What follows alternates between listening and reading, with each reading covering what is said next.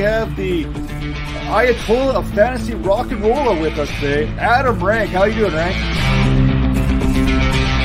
Um, they look great in person, and I uh, just can't wait to next year we, we can pack it full of 25,000.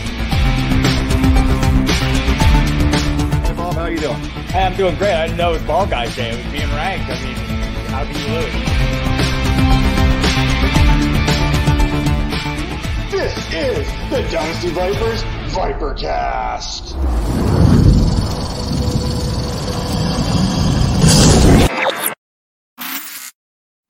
Hello and welcome to the Dynasty Vipers Vipercast, episode 135. You already caught that. Now we are going behind the grind, and we are presented by the Fantasy Points Media Group. Where's Tara? There's Major. And on today's show, our guest comes to us by way of Bay High School in Mississippi. Yeah. He played his college ball in Stanford prior to being drafted by the Tennessee Titans in the second round of the 2002 NFL draft, with stops in Minnesota and New England. And now, hey, he's a, currently a double threat when it comes to analysis here, both as an NFL analyst and as a fantasy analyst. Please welcome Tank Williams. How you doing, Tank? appreciate Bay High getting a shout out. They don't get enough love, man. hey, we got to give those those high schools there a little bit of a shout out every once in a while. So just so yeah. you know, there's a little bit of stalking that went into today's uh, show sheet here in advance. So there may be some things that uh, we're going to be bringing up here from uh, high school and whatnot that uh, we'll have a little bit of fun with as we get into it. But we kick off the show every week with probably one of my favorite questions. And as a former player, this may hit a little bit different. So put yourself in that kind of position where maybe you're coming into a baseball game in the bottom of the ninth to close it out, or you get to choose that one song to come out of that tunnel in for a, on game day. What is that song going to be to introduce Tank Williams to the people? Hmm, the one song. Uh, that's interesting. I mean, I guess it really kind of depends. Um, We're trying to depends on my mood. Like, yeah, when I had oh, so this is to get a crowd pumped. I, I was just trying to think about what I used to have in my uh Oh, your headphones? We had back in those days when I played my iPod. I'm trying to think what I had on my iPod. A Walkman, maybe. a Walkman. Like, I had like a lot of Tupac. had a lot of Tupac. Had a lot of Jay Z. Had a lot of Lil Wayne. I'm just trying to think about one specific song that. uh Actually, you know, one song that I used to like uh, that kind of got me pumped. It's the song from The Matrix. yeah, Rob Duggan or Dugan, whatever his name is. Was it like the main track? It's the doom. Yeah, doom. yeah, that beat. You know what I'm saying? That one, yeah, yeah that, that one yeah. went hard and it has like that kind of slow build up. Right. Like that's how that's kind of like how my flow is. Like you kind of you like real cerebral. You kind of think about what you need to do, and then it's like that anticipation to kick off, and so then it's like a kind of slow build until you get to the ball and the climax of kickoff, and then it just kind of gets rocket. So any kind of music like that kind of sets my mood because that's how I flow. What's that one mood music that's on that iPod right now that you probably don't want your teammates to know that's on your iPod? What's that guilty pleasure song for Tank Williams?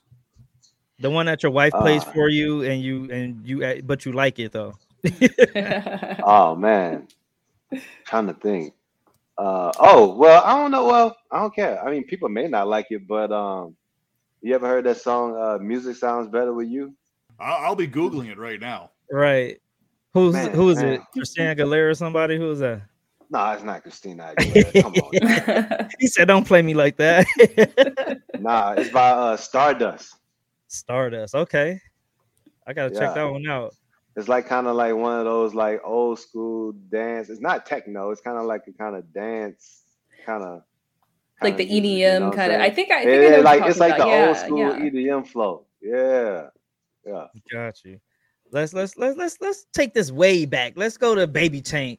Um, let's talk about the importance of growing up and playing sports. Like, how did that help you become the man you are today?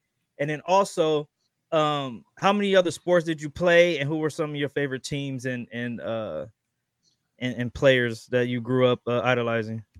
Uh, well, I probably wouldn't be where I am today if it wasn't for sports because I love football. Like my dad was a high school coach. He started the Pee Wee League uh, in my hometown.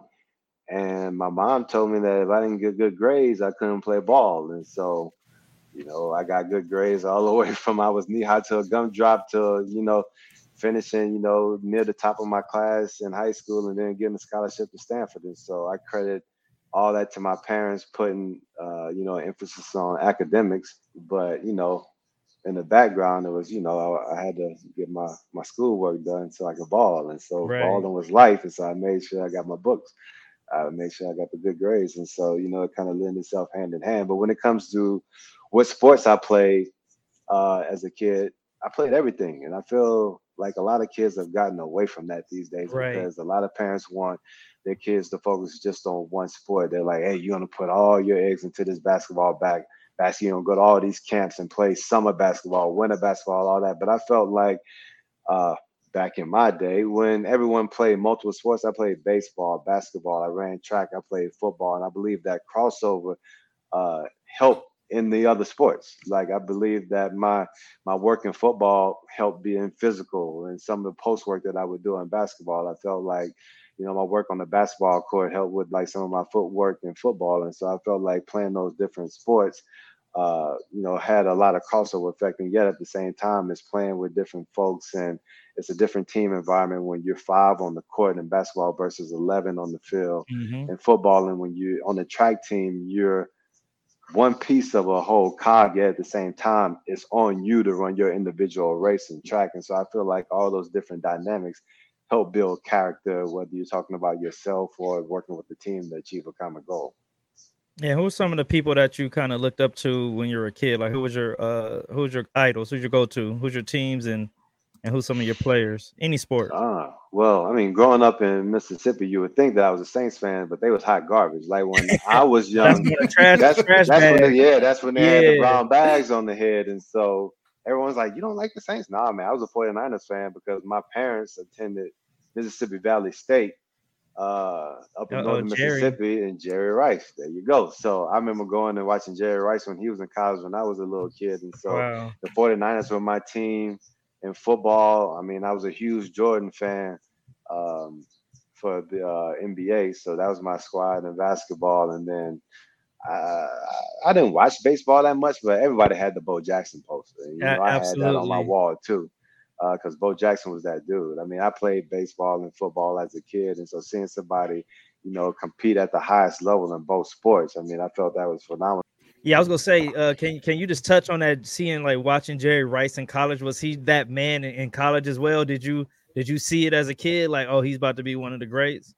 Like I, I don't know if I saw it as a kid. I just yeah. know that that was the college that my folks attended. But he was balling out though. I mean, he yeah. had Willie Totten throwing in the ball, and when you have a guy that's that explosive, you know, playing against that type of talent, like every game, he's like blowing up, and it's like a video game. And so when you look at it from that perspective, like, man, that dude should play on Sundays. But yeah, at the right. same time, I mean, yeah, I mean, he had that type of game, like over probably 100 yards, multiple touchdowns every game because he was that dude and he was playing against kind of low, low end talent. Right. So you mentioned you basically went from the Bay to the Bay, right? I mean, that's kind of the yeah. thing from. But what made you go to Stanford? I know you had the grades; that was very important for you and your family all the way up there. But Mississippi State's there, Ole Miss is there. There's some colleges close to home. You mm-hmm. went across the country. It, I mean, it paid off pretty good first team All Pac 10 2001, first team All American 2001. I mean, some pretty good accolades there going into Stanford. But what was that decision to go from Mississippi to Stanford there? Uh, I mean, well, first off, I mean, I have to say that when you're comparing Stanford to most schools, when you think about it from an academic perspective, I mean, it's just hard to pass up. And so, really, there was no choice when you compare it to the LSU's and all these other SEC schools that were in my backyard. But at the same time, I dealt with a lot of injuries during my high school career. I had a back injury to where a lot of times I can only play the first half of a game my freshman, I mean, my senior year in high school.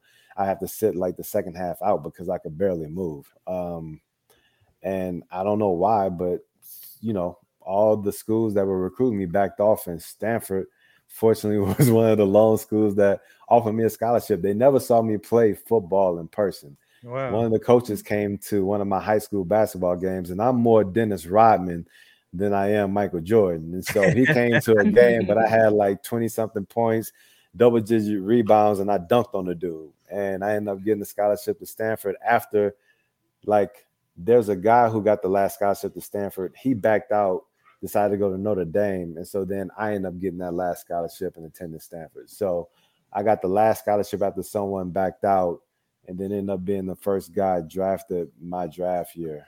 Uh, so you know, it ended up being an amazing story for me. It's one of those things where it was uh, meant to be. I, I went out on my visit and um, I'm sitting at like this dinner where you meet with some of the faculty, and there's like this political science, you know, renowned political science professor next to me, and then there was kind of Condoleezza Rice sitting on the other side of me. And That's so when you have that, you know, those type of people around you, and you you know you're conversing with them and meeting with some of the other professors, students, is, and then you look at the campus, and it's really hard to pass up. Is like they said, it's really not a four year decision, it's a 40 year decision. And mm. I mean, that holds true for the guys that attended Stanford when I was there and the guys that are there right now as well. One of the things when you make it to the NFL, it's all about how, kids these days, it's all about the swag. But you have to be a different kind of dog out there. I mean, you have to be, it's a, a boss move to put your first and last name on the back of your jersey. How did that come about? Like, there's picture. It says Tank Williams right yeah. on the back of the jersey. No, it's pretty interesting because my rookie year, I think I just had Williams on my jersey. And then they drafted a wide receiver, Roydell Williams. Uh, I believe he came in my second year and I believe we had one other Williams. And since my first name was so short, there's like we could either put T Williams or we could just put your whole name. Like, which one do you want? I was like, put the whole name. And so then once I started rocking just the full Tank Williams on my back, and I felt like I was one of the lone cats in the league, what I thought was kind of tight. I mean, after the fact, I found out that there was some guy I can't remember his name who had that before me, but I feel like I am mm-hmm. one of the pioneers, at least in the new age, to have the whole name on back of his jersey. So I, I'll hold that down. let's stick with the name here. So we got to figure out, you know, what's the origin story here? How did you get the nickname Tank? You mentioned Pee Wee football and your dad. Um, were you out there just on the field, just trucking all the other little kids out there? yeah, I was. He said, "Yeah." That's how I got my nickname. uh, I got my nickname because when I was a baby, uh, my mom had to give me bottle after bottle of milk, and my sister got tired of going back and forth to the refrigerator. So she was like, "Mom, you just need to give him a tank of milk," and somehow that stuck. Uh, but I will say that my little homie that's in the nursery sleeping right now is trying to earn the nickname of TJ because at first he wasn't really putting the milk down, but now that dude is eating and getting big like a monster. So I think I got me another one on my hands. Yeah, that's cool. Uh, so when when when you're getting drafted, you get that call, and now you're like in camp and everything. You still got to make that roster. What talk about that moment when you was like, I'm making this squad no matter what, and like what uh yeah, pretty much. And, you wasn't gonna take any no's and none of that. You was gonna just make that roster. Well, you know, I had an interesting dynamic where I was a second round draft pick, and so I mean, it's not like you coming in as a first round draft pick, but when you come in as a second round pick, like usually teams expect you to play. And so I was in the off season and I was getting, you know, some reps with the ones. And it was an interesting dynamic. Like some of my like homeboys now to this day really didn't like the fact that I was coming in. They had some of their boys that they were drafted with that were on the team, and I'm playing ahead of those guys when I really haven't proved myself. And so, you know, that made an interesting dynamic when I first got there. And then when training camp started, I pulled my hamstring like a week or so in the training camp, mm. and it mm. was bad too. It was like one of the ones where you almost feel like you got shot in the back of the leg. And so I didn't play the first three preseason games. Uh, and so, you know, what you saying? Like, I mean, still, I knew I was going to make the roster. I was a second round pick, but at the same time, you want to prove your value, prove your worth. I'm on the sidelines the first three weeks of camp. And so then I come back the last week of camp. I play against, you know, the Green Bay Packers. That's when they got Brett Favre and them there. And I play well. And then I end up starting the first game of my career and then playing the entire season and starting and playing well. And so it was one of those things where, yeah, you have pressure to make the team, you have pressure to live up to your draft status. But when it's all said and done, you can only control what you can control. And so it's studying the game plan, making sure you understand the plays, making sure you're not going to make mistakes, staying healthy. And then once you get between those white lines, it's all about executing on a on a, every play. You know what I'm saying? Just execute yeah. every play and try to go out there and ball out. And you know, I was fortunate enough to be able to overcome missing a whole lot of time and and playing well and earn the respect of my coaches and my teammates. So you started week one? Yeah. Nice. Side note: I'm like 90 now that we're talking. I'm 90 percent sure I was at that Packer that Tennessee Packers game. Uh, my family's from Nashville. I think oh, really? okay. nice. nice. That's wild. Um, yeah. yeah. crazy. Um, mm-hmm. uh, let's dive back uh, into you more personally. Um, tell us about a decision that changed the trajectory of your life. Um, something that's not marriage and not birth of a child. One that's not marriage and what? Not birth of a child. And not birth of a child. Mm-hmm. Something that changed my life. Um, I mean, honestly, it goes back to Stanford. Um, I believe that that university, that experience changes you in the best way possible. Um, like a perfect example is this. Like I feel that Jameis Winston is like a good quarterback. I don't know him personally. Uh, I mean, I know he's made some mistakes, but I know his teammates, you know, enjoy having him around. So I can't speak to him as a person, like outside of what you read in the news and all that kind of stuff. But you know, I would have like some folks like try to say like, oh, like Jameis is this way, that way, but yet Jameis had an opportunity to go to Stanford, mm. and I would mm. say that if he were able to attend Stanford for four years, I feel like he would still be the same person. Like I would be the same person whether I attended Stanford or LSU or Florida State, anything like that. But you'll be the same person, but it changes you. Like your perspective on life, the way you like the friends that you have, the way you interact with other people, the decisions that you make not only like on the football field but also uh, in life after ball as you deal with your family. I mean, I just if I feel like just the experience you have with the people you're in class with, uh, having people that strive for goals, whether it's between the white lines or people who are the children of Hewlett Packard and things like that, and all these folks who are striving, starting their own companies and things like that, and you see that on a regular basis, you're like, man, I'm just here to play ball and and these people are doing these great things and so i feel like it just motivates you like beyond which your own expectations of what you feel you can achieve and that stuff remains too. Like i know i can speak for myself i know my wife would say the same thing she's a stanford graduate like you see people achieving great things that you know you went to college with and you feel happy for you for them at the same time it like always motivates you like it's always like something pushing you to be a better businessman, a better person, a better father, a better friend. And I feel like that experience that I was able to get there uh, at Stanford and the people that, you know, I still hold as really close friends today, um, that was definitely a life changing event that changed the trajectory of who I am as a person. And I wouldn't be here today if it wasn't for that Stanford experience, for sure. You think it like matures you a little bit, a little bit more, like because you're seeing all that stuff? Is that is that kind of what you're getting at a little bit? Um, I believe it it, it, it matures you and then it, it matures you from a sense of your responsibility not only on the field and the accountability that the coaches when I was there held us to, but then also the accountability that you have to have off the field too, because gotcha. it's not going to be a cakewalk mm-hmm. where you may be able to go to a school to where they're saying as long as you perform between these white lines, we'll get you through school. Like at Stanford Law, that's not happening. Like you have to go to class you have to perform against some of the smartest people in the world and hold your own. And so I believe like dealing with that where we're playing, you know, against some of the best college players, you know, in the world, in the country, and at the same time having to compete inside the classroom against some of the brightest minds.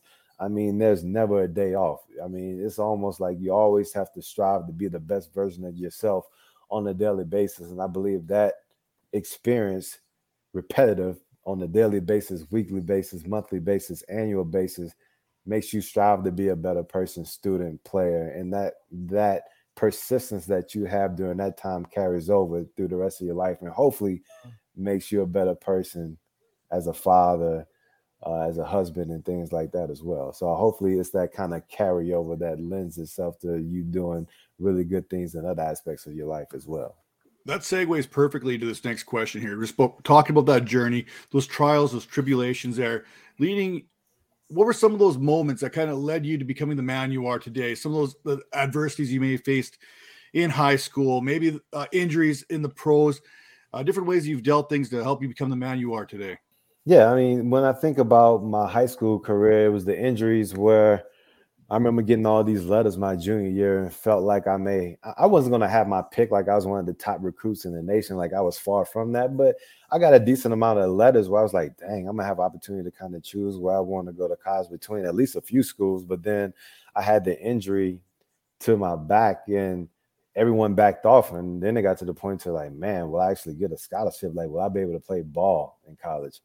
And I remember crying and and my my parents just telling me like, you know, you're working hard and you know, you just got to pray on and understand that everything's going to work out. And then Stanford ended up offering me a scholarship. And I already told you a story how I'm the last recruit to get there, and yet I was the first guy in my class to get drafted. So everything worked out that way. And then I got to the pros and had to deal with knee injury after knee injury. And it's one of those things where you have that adversity, and it's like, how do you bounce back? And you know, I had one too many injuries that I couldn't bounce back from, but at the same time, you know, I felt good about the way that I would attack my injuries and then just having that kind of persistence carry over to other aspects of life because you know when you're working uh, in life outside of football like like life isn't fair. Like you may feel like you deserve to get a role at a certain company or something like that and it doesn't pan out but what do you have to do? Like you just have to grit your teeth and grind and try to you know get on with another company or try to get a better outcome somewhere else and so i believe like when you deal with injuries you deal with adversity and it's almost like a lot of those movies you see where it's like a lot of people they will go to war and they'll land on a new country and then they'll burn their boats and they're like yo like I'm either winning or I'm dying. And I feel like a lot of times, whether it's sports or how I attack some things now, is like maybe for better or for worse, like you burn the boat and it's like, hey, we're gonna get this done I'm gonna die trying. And so that's I feel like it's that kind of level, that kind of mentality that you have in order to be great. And I feel like a lot of times you know, you may fail, but I'd rather fail trying to be great than just be satisfied being mediocre and just kind of living a whole mm. life. And so, you know, sometimes that puts additional stress on you that you may not like. But I feel like if you end up achieving your goals when it's all said and done, it makes it that much sweeter. Man, that's a great answer. That's that. That was a little too deep, man. We got to bring it back a little bit. Whoa, man, you want to make me cry a little bit. I was ready to go go to war. Um, but what's what's what's on your YouTube playlist right now? Like some podcasts, some motivational stuff, some comedian stuff, cat videos. What what do you look at on YouTube? I don't watch a lot of YouTube, but okay. So so here's the second I, part. I will say like I mean, the... but I will say something that I, I like to watch and like things that are up my alley. Like I like watching Dave Chappelle. Like I love comedies, but yeah. I also like thinkers. I like people that have like I like people that have perspective, and I like people that have unique perspectives. And and so, like I, yeah, I mean, I I feel like that's what we need more in the world today is just for people to be more thoughtful, yeah, and not just kind of jumping on the first thing and latching on the first thing that they hear or see and feel that is gospel. Like, I mean, I feel like if we had more thoughtful people in the world, more empathetic people in the world, that it would be a much better place. And so, whenever you have folks uh, that will bring up topics that make you think and may challenge the way you feel about a certain subject, but yet at the same time, it makes you think and be critical about a topic. I feel like those are the types of narratives that I'm drawn to and so actually I haven't had a lot of time to watch a lot of stuff since the little homies into my life exactly four months ago. But when I had all the free time in the world, it would be things like that that would uh, engage me. That's a great answer. Don't worry, that that Cocomelon that's coming here pretty soon. Those songs will never leave your head. oh man, I, I got Dora song still stuck in my head from my daughter was little. So yeah. uh, let's jump back to let's jump back to life in football. Um, how were you prepared for life after football? How did you transition into the media as well? Uh, I had a long road to get into the media because I first started off in real estate. Uh, when I retired, I kind of networked through a few programs that I would take when I was in NFL. Like I would attend entrepreneurship programs. They have them at Harvard, uh, at Harvard, the Wharton School of Business, and things like that. So I was just trying to figure out what I wanted to do. And so initially, I got into commercial real estate, and I worked for a commercial real estate firm for, I believe it was like five years or so after I finished playing ball. And then I started my own real estate development company after that, where I was like kind of building homes, flipping homes out here in California. And then at that time, I attended like it was the it was like this fantasy uh it was like a fantasy convention out in Vegas um in like 2015 or so and I met Brad Evans and he was you know working on the Yahoo fantasy show and so you know we had some drinks one night and we were just kind of talking shop and talking fantasy and he was like man like you're a former player but like you know your fantasy like we need to get you on the show He's like, where you live? I'm like, I'm out in the Bay Area. He's like, man, you close to Sunnyvale too? And so I talked to one of the producers and they brought me on and just tried me out. And then that's really how I got my start uh, in the media business. And, you know, it's one of those things where after I retired from football, it, kind of left a bad taste in my mouth. Like I remember there was a year or so where I didn't even watch ball. Like I was salty. And the only way I started paying attention was that my college homies wrote me in the fantasy. And then it all made sense because my boys used to call me like on Fridays and Saturdays and be like, "Hey man, how you feel about this game? Like, like what y'all think? What you think Eddie's gonna do? Like, what you think Steve's gonna do? Or how how y'all gonna play this?" And then I'm like, "Oh, so y'all was up in there trying to get intel from me for y'all fantasy back in the day because I had no clue fantasy existed back in those days." But long story short, I mean that's how I got my start uh, in media. You know, fantasy football and basically the same way I did in real estate. I kind of did like some free stuff for uh, a real estate firm in California, kind of showed my worth, and then ended up working that way into a contract. And it was similar to Yahoo, where I got on and then just kind of had like minimal pay at first, and then kind of showed my value, and then just kind of built it up from there. So I love that insider trading kind of stuff there with the college buddies there, giving a little intel there on Eddie and Steve.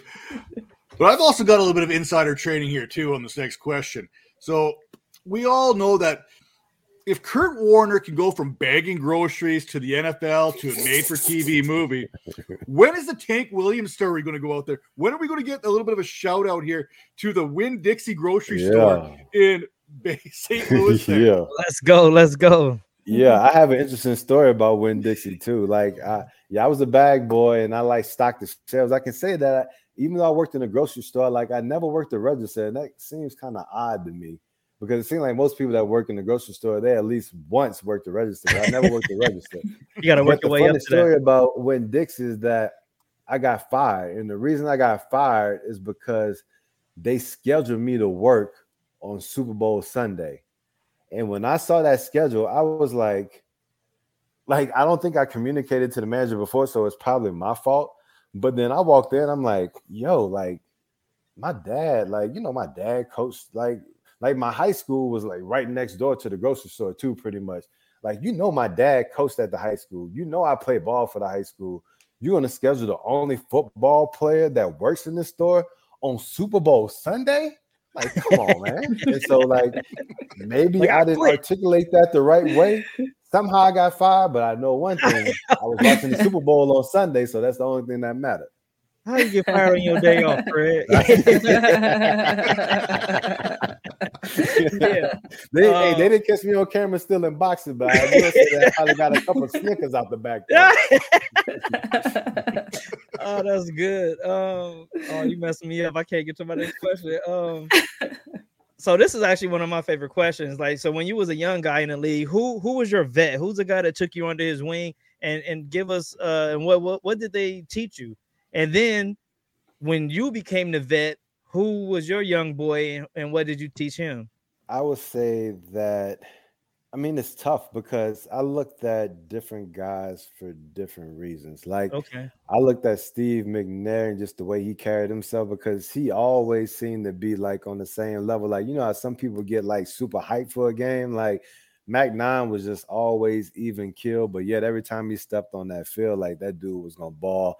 he played through injuries, he played through adversity, and like he always put it all on the line. And you could always guarantee that if he was gonna play in the game, you had a chance to win. And so I love that aspect of him.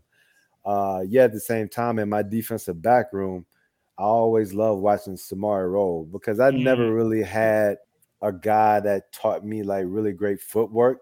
When I was in college, like when when I was in college, you can get away with like hitting receivers 10 yards down the field and you can contact them all the way up until like the ball was in the air versus you couldn't contact them past five yards in the league uh, in NFL. And so learning how to use my feet, uh, you know, refining my technique watching him because that was a good thing. Like Samari was a Florida State guy, and so his entire life he studied Deion Sanders, and so mm-hmm. basically it's just one of that. It's basically that lineage where I get to study from a guy who was a really, really talented cornerback, amazing footwork, had a really good head for the game, and he studied the best cornerback that ever played. And so I yeah. felt like watching him really helped me refine my game, and then on the flip side, I mean, I, I just tried to be one of those guys that the young guys could just look up to. I mean, I had an interesting dynamic uh, during my latter years in Tennessee because when I believe my very last year is when we drafted Pac Man. Uh, we mm. had Pac Man Jones on the roster. And so that situation uh, was interesting. I mean, Pac was a very talented player, and Pac would probably say to this day as well that he was a really young guy came into the league and probably really didn't want anyone to tell him what to do and you know wanted to play the game and do things his way and he you know kind of improved as you know his career progressed but yeah at the same time like so when you're dealing with those kind of dynamics in the defensive back room and we were losing um, and I was coming off a knee injury too. It made things a little bit difficult, but yet at the same time, it's one of those things where you can only control what you can control. And so I just had to make sure that I took care of my business in the defensive meeting room, took care of my business between the white lines, took care of my business off the field, and then everything else you just try to be an example, whether it's you know communicating or just you know by your actions, but what you do on the field outside. But there's only uh, so much you can do at times. And so it's whether, you know, you get on some teams where guys are receptive to feedback and information. You get on some teams where uh, guys just kind of want to do their own things. And so you just have to learn how to uh, navigate those situations effectively in the league. So we talked about uh, everything at Stanford. We talked about the transition from football into real estate, um, all the things that you've learned along the way. What is something that you wish that you knew from now or along the way, all the way back in high school? Man, like just one thing.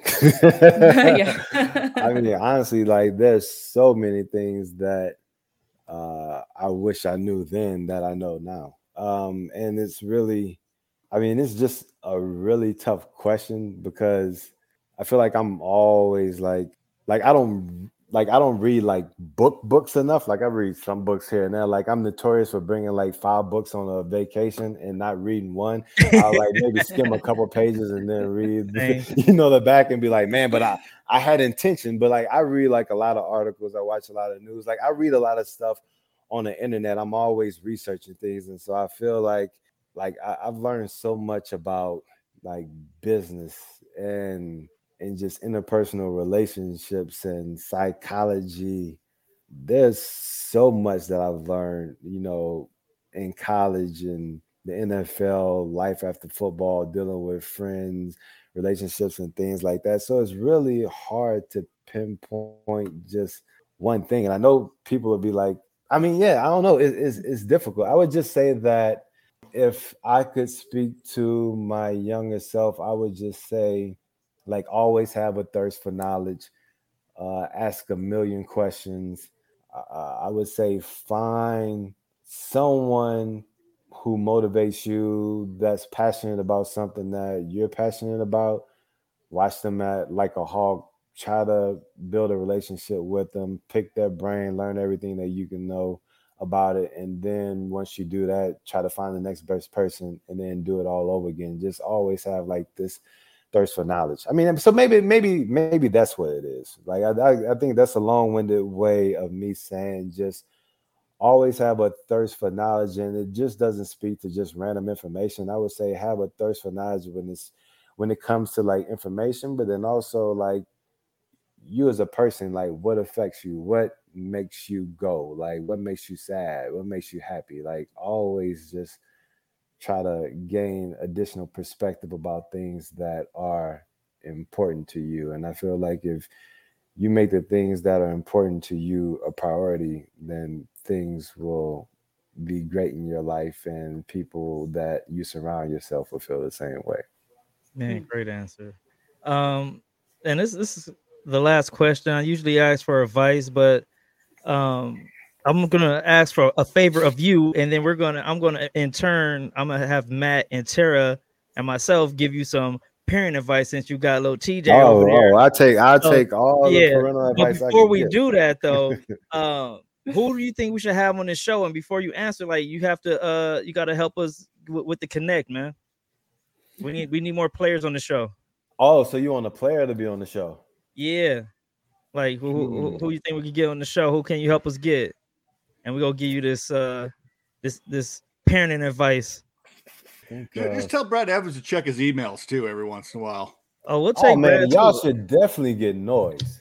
I mean, because that that'll be the first person that pops to mind is noise. Okay. Like Brad, Brad is a a really good dude, really informed guy who's really, I mean, I can't think of a person that's more passionate about the betting space, fantasy space, every sport just in general, and will let the whole world know about it without a microphone. I mean, he's that passionate about it that he just screams and shrieks whenever words come out of his mouth. But yeah, if you need help with noise, getting Brad Evans on the show, I'll definitely do my part because I feel like not only you, but every person listening will get a little something for from it just because of his passion for what he does. All right, so I'm a I'm gonna go first with the parent advice. I think I may no, I think Matt, you may have the oldest daughter, right? Your daughter's. I'm already. I got my 25 year old. I've got three grandkids already, so okay. I'm already way, oh. way out. You got 11. I'm gonna let you go last because you got 11. Tara got two young ones, so they're closer to your age. My daughter's a she's like in college now. So it's like okay. we got a good balance right here. But my number mm-hmm. one thing is allow your kid to cry. Like I used to let my daughter cry. I read somewhere that it builds uh, independence and builds confidence. Um, I used to let, and now she is that. She's she has like her own business. She's a house a house sitter.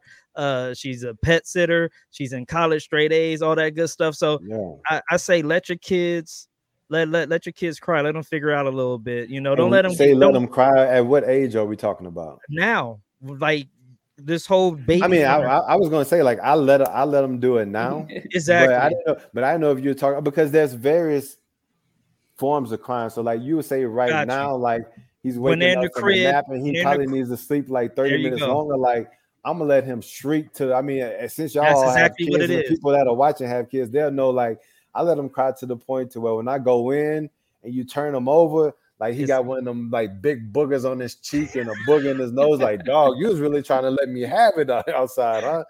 So no, like, hey, that's exactly what I'm talking about. Let them cry in that crib; they'll figure it out. You know what I mean? So let them let them be independent. But if they get hurt or something, you know, you they crying, you got to kind of do the huggy. See, that's what I was thinking about too. Like yeah. when they're a little toddler or maybe four years old or so. Like I feel like I'm gonna be the parent now. Like I may be wrong. Like it depends on the fall. You gotta let like them if, figure if it out. Like if they're just outside doing some stuff and they fall, and I'm like, man, that's not that significant. Exactly. Like I want to be it. the one that just yeah. kind of looks at yeah. them fall and just kind of look. I don't want to be like, because if you, then they're gonna cry. Yeah. Like, All you gotta say fall is down and you just look and be like, what you gonna do? You, you okay? hopefully they get up and then keep it moving. Now if they run into a pole like I used to do back in the day, they be like, "Oh my baby, you gonna be all right," and then you kiss it. But like, yeah, there's varying degrees of it. Yeah, you gotta let them figure it out. some dirt on it. Yeah, you gotta let them figure it out. Yeah, real, like we we we coddle the kids too much nowadays. You gotta let them figure it out. But yeah, let's let's, let's not be uh, negligent. But you you get it. You you're on the right yeah. path. I'm gonna go to Tara next because Tara she got two young wild ones, and I think little TJ. His name is Tank. Yo, little little Tank is gonna be a wild one too. So I think Tara got the best advice for you. Now, what do you have? Two, two what? I have two boys. Yeah, two, two boys. boys. Okay. A five year old and a two year old. Mm-hmm. Oh, them terrible twos, huh? They usually yeah. on the show. They just be they. Yeah, yeah. they be busting in the door. oh the yeah, they walk right through. Uh, just you know, look all talking to the camera. Anything. No respect. No respect for me whatsoever. But Yeah, like, but yeah, I'll keep it get any better. No, when Tara give him that mom look, I see him straighten up though. Like, don't. Yeah, don't I just kind of turn to the side, just like.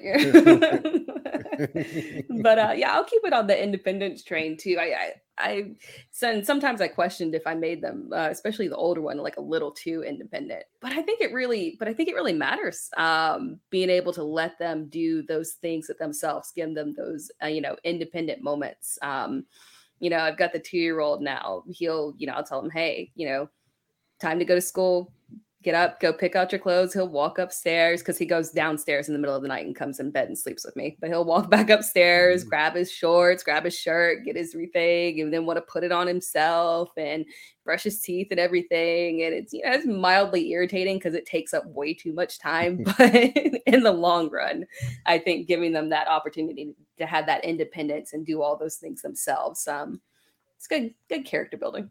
Yeah. And that starts at a young age too, right? Because I feel yeah. like I never wanted to be the parent that has the kid that only wants to be held by their mom or their dad. Like the good thing about my little dude is that we can go to like family's house or something like that, and you put him in anyone's lap, and he's just like straight chilling. Yeah. And it's like, man, like the last thing you want is like that person that once you try to hand them to a stranger, that little lip starts quivering and yeah. your face turn red. Yeah. Like, nah, man, like you have to be able to spread love. And so yeah. I believe if they can do it at a young age, hopefully it carries on to the ages you're talking about, right? There you go. Mm-hmm. Yeah. And Matt, Matt has 11, 11, what, 11 kids? Well, like I said, One grandkid. Uh, I'm basically the Canadian version of Philip Rivers here. Uh, Cromartie may have me by one or two, but I'm not too sure. But yeah, no, you name it, I've got it. I mean, we've got 25 year olds. My youngest, he's eight. I've got three grandkids. I mean, we've fostered, we've adopted. I mean, any, we, I think if you add all the foster kids, we've had about 86 kids that have come through our home at some point. Wow. So yeah, we've children are a thing I've picked up on. So the first thing I will say, melatonin gummies they're not just for the kids; they're for the adults too. you need to get your sleep. You need, like I said, you said you have to pawn that kid off every once in a while. It's it's good for that because it gives you a break. I mean, if you're not giving yourself that break, you're not going to do anyone any favors, right? You're the frustration yeah. starts to come there. You get overwhelmed. The second thing, and probably the most important, is do what your wife tells you to do right? That, that's the thing. And it's not just because she knows best, because let's be honest, she knows best, but you're also showing this your, your young son here, this young man, how another man treats a woman properly, right? There you go. that's kind of that you're Word. putting that ground tool like that already into place for how to see because little eyes see what they see. Uh, what's that saying there, Terry? You might know the. Mm-hmm. Um, mm-hmm. Careful little ears, what you hear, what you hear. Careful little eyes, what you see, what you see. Because they're always watching, they're always listening, they're always picking up on everything that you're doing. So treating their mother right and stuff, that's something that he's going to carry on all the way through his life. So, mm-hmm. and then touching base on Major here, as they grow up, you got to let them do their thing. I mean, it's a good thing to be there for them, but don't do it for them mm. right? Be there to support them, but don't do it for them. I mean, it's that's the hardest thing right now is not wanting to be able to do it for them. Like Major, if you did everything for your daughter, would she have learned to be no. the independent woman that she is today? I right? see the kids so, who did everything and they are like lost right now. I, I mean, so would you find to where like they'll come? I mean, it's probably one of those things they come to you with the problem, and then you just basically talking it through with them, right? Just try to show them how yep. to look at it. Critical thinking, looking yep. at an issue from a few different ways and then letting them come up with the decision. Yeah, I'll tell you right now, those teenage years, good luck. Yeah, mine wasn't too bad. Hey, mine wasn't too bad though. My teenagers wasn't really? too bad. Like it was all right. Like my daughter, she was a good teenager. She was like in the books and stuff. It was a couple run. I had to run a couple boys off, but uh, yeah, that's that's so you got a boy, so that's that part's a little bit easier. But yeah. just keeping them focused as a boy, that's that's gonna be the hard part. But like, man, having girls, whoo, that high school is not. Uh, yeah, them boys be after them, so you gotta you gotta fight them off. But yeah. like, I think Jared would disagree. Yeah, yeah. scene of, of, of, of, bad boys with the uh, with Martin and everyone. Yeah, that, yeah. That I, I, already know which kid I gotta lock up. I'm like, mm, You're not leaving the house. exactly. Well, Tank, I want to thank you for coming on the show here tonight. I mean, it means a lot to get you on here, talk about your story here, go behind the grind with you a little bit here, and uh, kind of just share everything from high school through the pros to what you're doing today. And I think this is just the tip of the iceberg. I mean, there's bigger and better things coming for you, especially in this world of fantasy football, prop betting, NFL analysis here. I think yeah. you've just kind of touched that here in the last couple years. So I, I can't wait to see where you're going to go next in this journey. And I can't wait to uh, have you back on the show and see where in – some time and see exactly how that translated. So no, absolutely. I mean, we, we were like a year or so in the making, but I was glad that uh, we were finally able to get this on the books. And you know, I enjoy talking shot with y'all. Like I said, y'all helped me do my initial round of due diligence for the new season. So I appreciate y'all for that. And then obviously, it's always fun chopping it up about you know life in general and great getting y'all's perspective on you know a ton of different issues. So I appreciate everything that y'all do as well. Well, we thank you. And with that all being said, hey, Tank, I know I, I, respect the fact that you read a lot of books there, the Stanford stuff there. I, am still at like a Dr. Seuss level when it comes to reading. I can't even read my show notes here properly. So, with that being said, I'm not even trying to make out what I have written down here. I'm just going to say uh, thanks for tuning in. And you know what? Once I find the proper buttons to hit, we will see you next week.